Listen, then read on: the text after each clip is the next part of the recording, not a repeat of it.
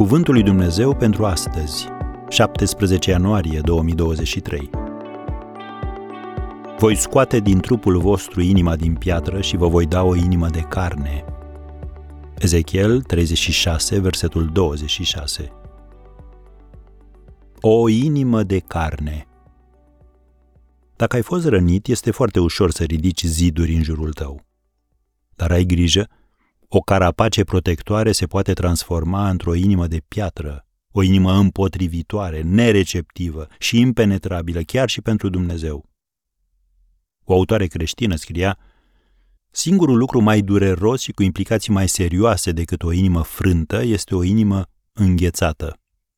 Apostolul Pavel ne avertizează să nu ne lăsăm inima să se împietrească, să nu mai trăiți având mintea întunecată, fiind străini de viața lui Dumnezeu din pricina neștiinței în care se află în urma împietririi inimii.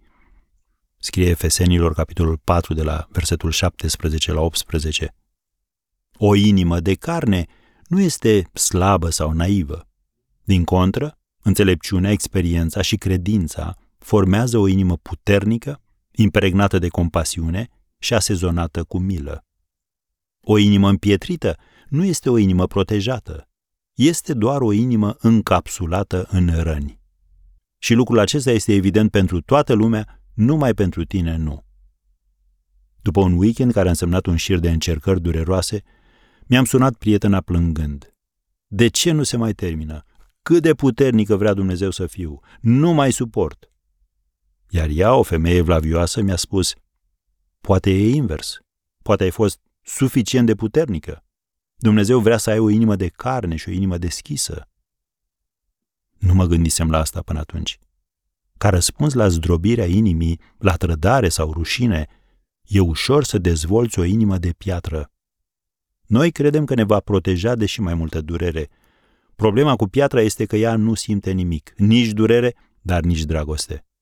E o capcană care pare a fi autoconservare, dar de fapt este autodistrugere. Dumnezeu dorește să-ți dea o inimă de carne.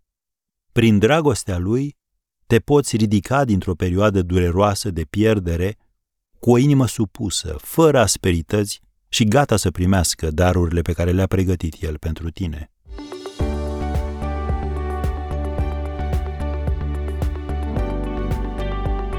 Ați ascultat Cuvântul lui Dumnezeu pentru astăzi, rubrica realizată în colaborare cu Fundația SER România.